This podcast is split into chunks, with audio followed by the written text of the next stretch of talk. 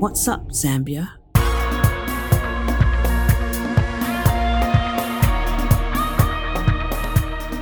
This is Robyn Piri from soundcomposed.com.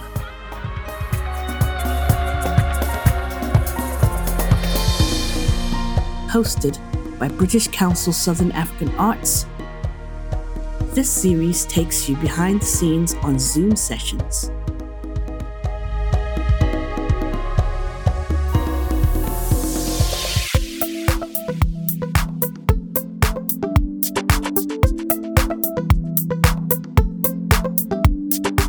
Zambian Sound Pros meet David Asomaning of DM Sound Design UK.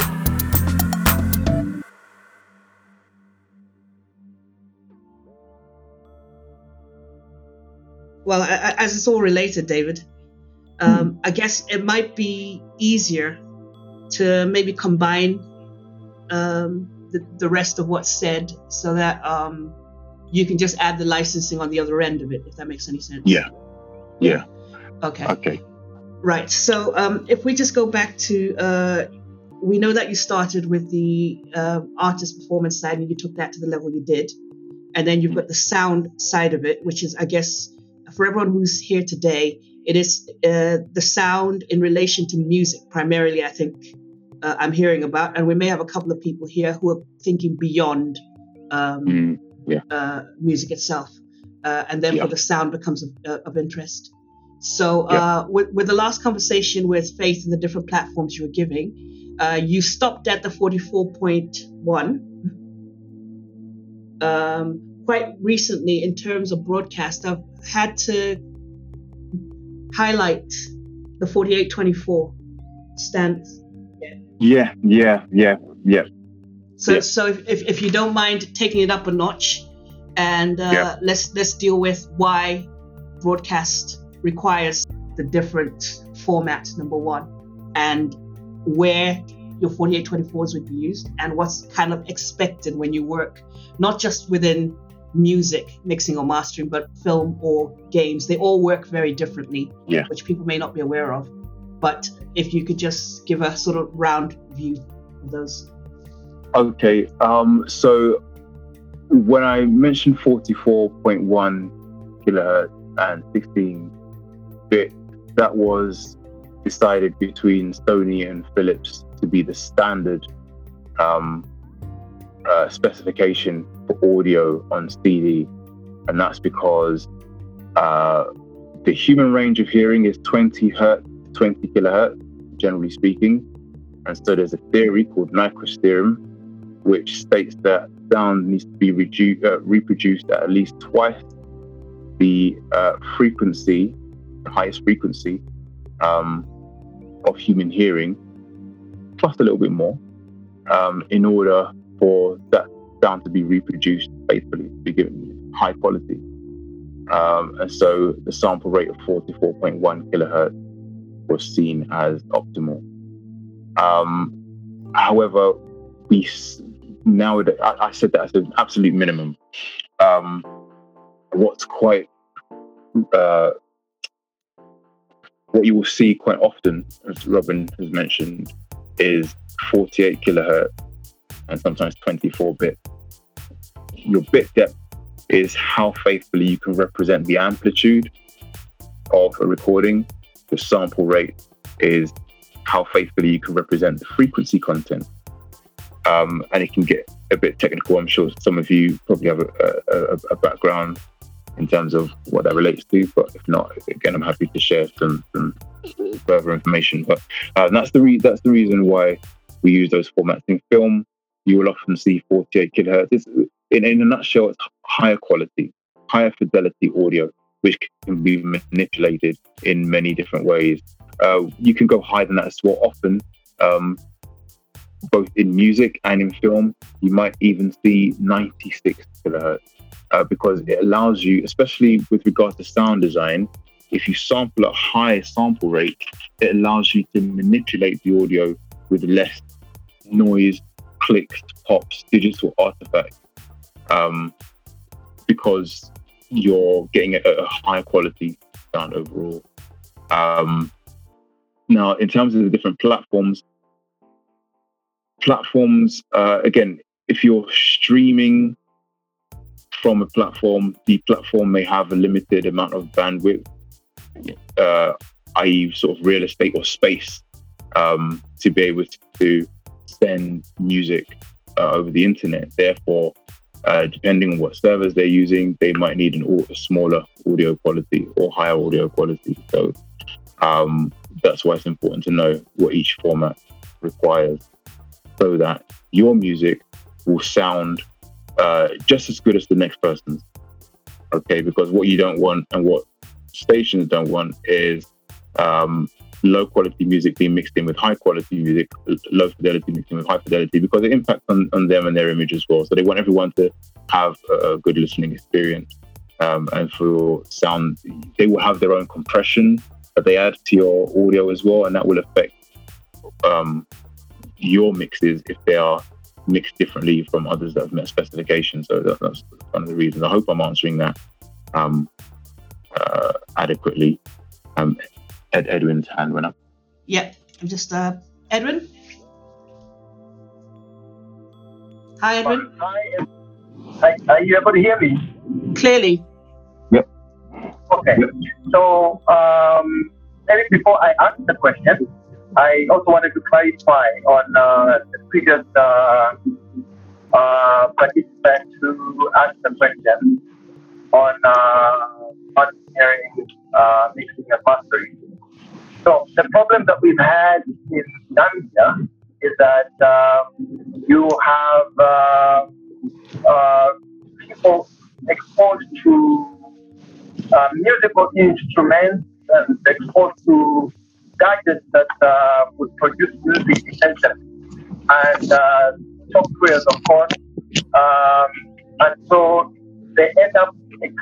experimenting and well, some of them are quite good in creating whatever they would create with those gadgets. But then the end uh, um, finished product is where they essentially tend to have problems because but not knowing the science and the um, the art of uh, sound itself. So, like sure. right now, I'm very sure that uh, what we're talking about in terms of the bit rate and sample rate is flying over a lot of my people's heads because mm. that's uh, that's uh, Greek to most of them because they have not sound engineering, uh, audio engineering to production and just creating music as it were.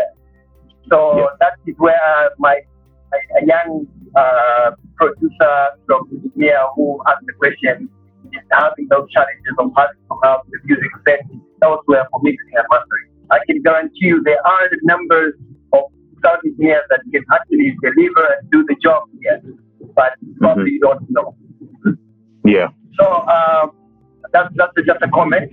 But my question, uh, I I think from Robyn, when you're talking about the rate, uh, correct me if I'm wrong. Are you talking about the pre-production of the audio, or is it in the post-production uh, after you've mixed and mastered uh, your audio to actually have those separates? Uh, for instance, if I'm having a song, for instance, mix, are you saying the specifications you're talking about, uh, say for instance, the 90 kilohertz, is that the final audio master for a particular platform?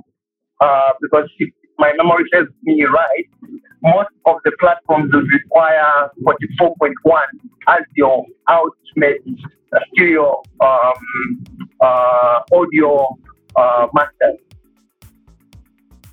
Capturing that audio, you have an option, and of course, the, the bigger the bit rate and uh, sample rate, the better the audio quality that you preserve in your ever uh, digital audio workstation you're using. Um, so when you you mention you're mentioning the the, the two uh, uh, 48.1 and 48 was that supposed to be the mastered uh, audio or in the production?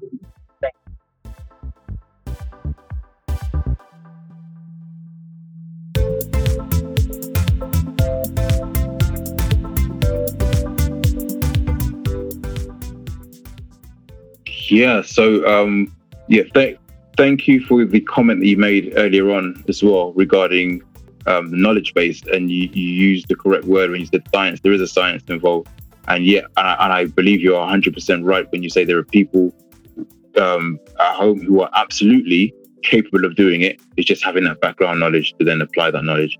And, and I guess that's what the whole point in, in, in the knowledge sharing is to, to get uh, to get everyone to that point. Um, with regard to the file size, yeah, the 44.1 and the 48 mentioned was the master. 96 generally will be something done during recording so that you can then manipulate the audio. But deliverables, um, the final master um, product, 48 kilohertz, 16 or 24 bit is usually fine. With film, I generally use 48 kilohertz, 24 bit. I deliver um, audio 48 as well, generally. But some, again, it depends on the platform. Some ask for 44.1, then it'll be 44.1. But I always set as a standard my project, my Pro Tools project always set to 48 kilohertz.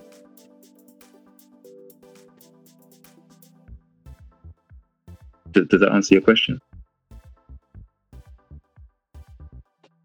I, I will just mention also, um, with regard to uh, some of the specification we're talking about, just some stuff like when it comes to um, mixing and, and, and mastering, especially with regard to uh, mastering, just a tip for anyone mastering at the moment, and, and sometimes it misses people. Um, cutting out frequencies that are beyond the threshold of human hearing. So if you're using EQ, for example, everybody likes bass, right? But there are bass frequencies that we cannot hear, but they still add energy to a track, meaning that if you play your track next to a, a professionally mixed, commercially released track, you may find that if your track sounds as loud as the commercially released track, your track is distorting, or if you're mixing um, and mastering and making sure that your track is not peaking, i.e., going into the red um, or clipping, it won't sound as loud as the commercially mixed um, track. And a lot of that is because often we keep frequencies that we can't actually hear um, in the project.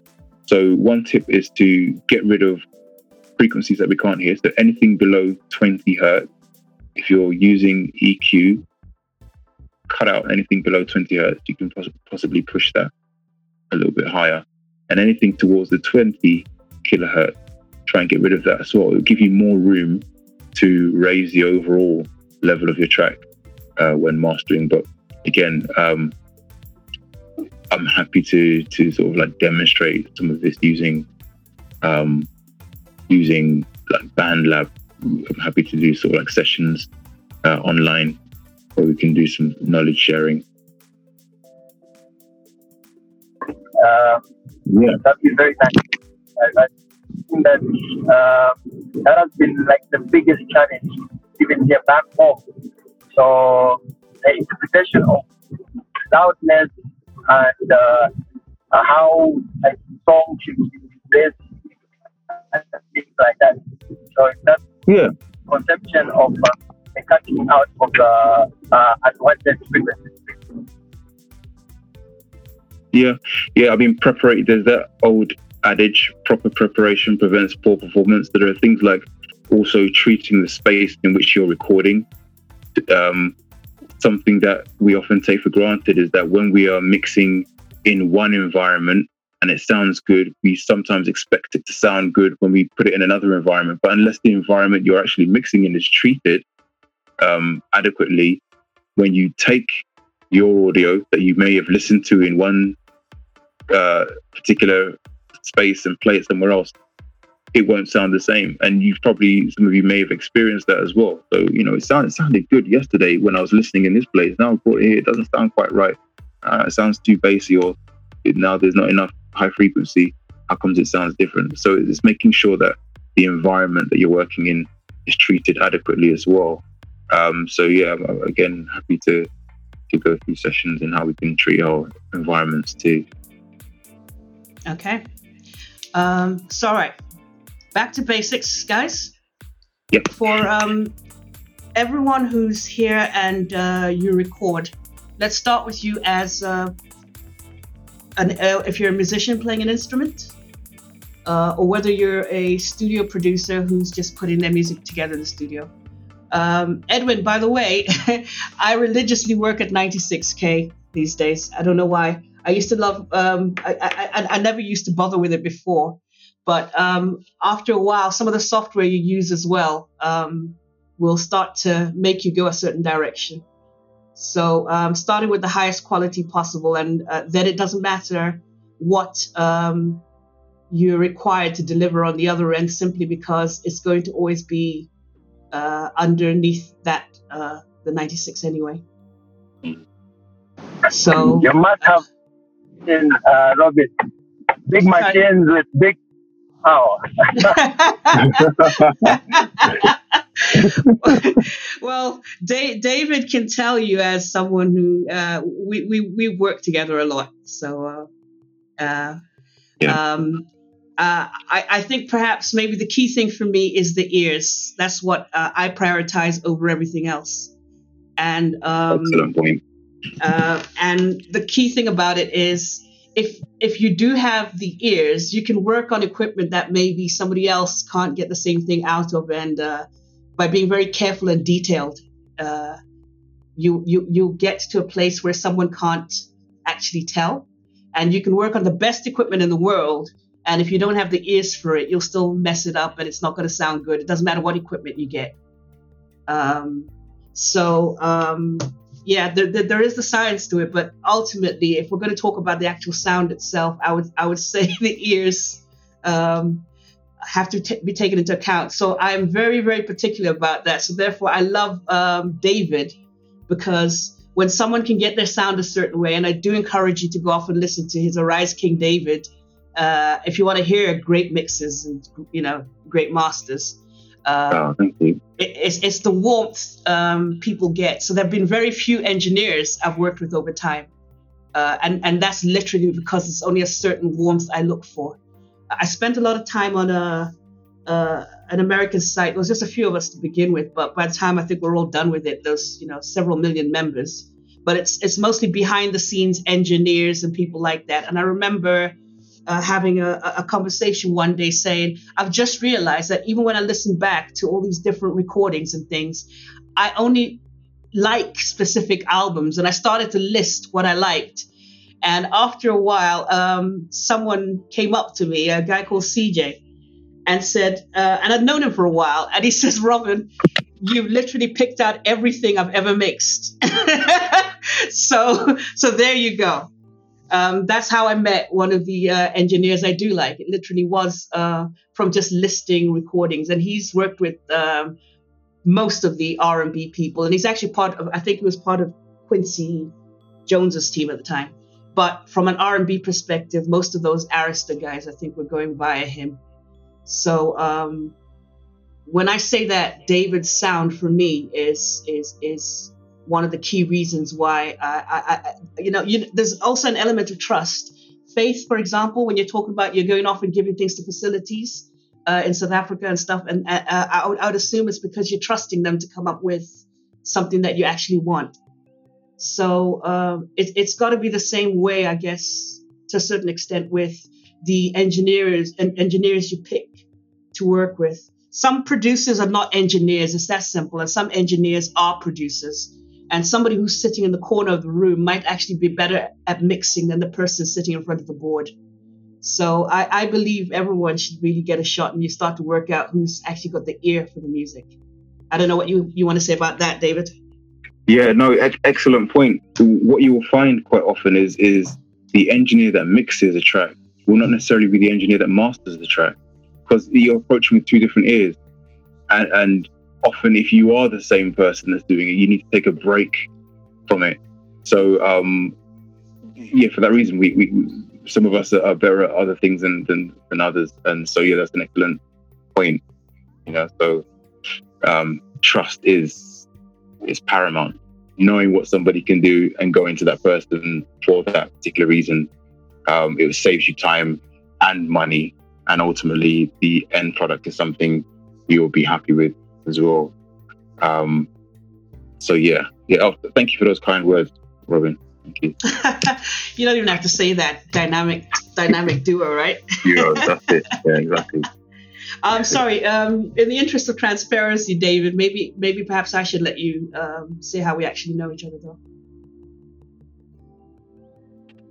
Yeah. So um, Robyn and I met through um, uh, a family member actually who works in film, and we worked on a project. Um, I, I, say actually we've, we've met before actually working in film.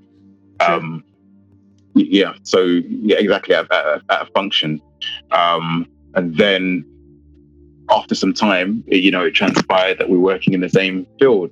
And through a family member who makes film, we started working together on a project and haven't looked back since then. So, you know, friends and colleagues in, in that sense. There you go. Um, so, uh, anything that comes up, if you're talking about sound a certain way, and you know what I love about you, David, because you love your uh, background thing. I guess I'm similar, but when it comes to other aspects of what I do, right? But um, mm-hmm. what I guess I love about David is the fact that uh, I had a project that came through. What was it? Um, it's, it's, it's, an odd one that one because it was a Bollywood film. Remember oh that yes, one? yeah, yeah, yeah. yeah. but um, very different in terms of for the first time it wasn't uh, one of the music projects. So although I was working on a Bollywood music project, um, the same guy on it came off and said, "Hey, wait a second. There's this film that's come up with this uh, new young filmmaker, and it's uh, uh, it's about a violinist um, who can't go to sleep. So apparently that is um, a particular illness, very, very, very rare, but um, uh, it is a thing. So this guy decided to make this film about the violinist, and it was very important for him to have that. But uh, it took me five minutes to realize that uh, India works very differently. So even though he was coming to me for a score, next thing I realized he's talking about Foley and he's talking about and he's talking about sound design elements and all these other things. Right. So I'm kind of like, you know what? I will score this for you. uh, but if we're going to now start talking sound design, don't worry about it. And that's uh, when I just picked up the phone and David being David, he was there like a shot yeah, yeah, and that was that was hundred percent Foley as well. No production audio whatsoever. Yeah, um, it was Foley and ADR, and that was actually a, a, a, a, fun project to work on actually. And I guess the, the thing I love about that is because um, about sound design in general is because it it's similar to making music. At the end of the day, you're ultimately you're trying to elicit an emotion through manipulating sound and, and, mm. and audio. So um, yeah, the two the two work differently, but they're very similar in that sense. So there have been times, guys, that uh, David will find himself doing music and sound design. I find myself doing music and sound design. And yeah. there's other times where you can just literally split it and just say, right, yeah. I'm going for the yeah. music, and he goes for the sound. Yeah, yeah. I think we, we work well that way. Indeed.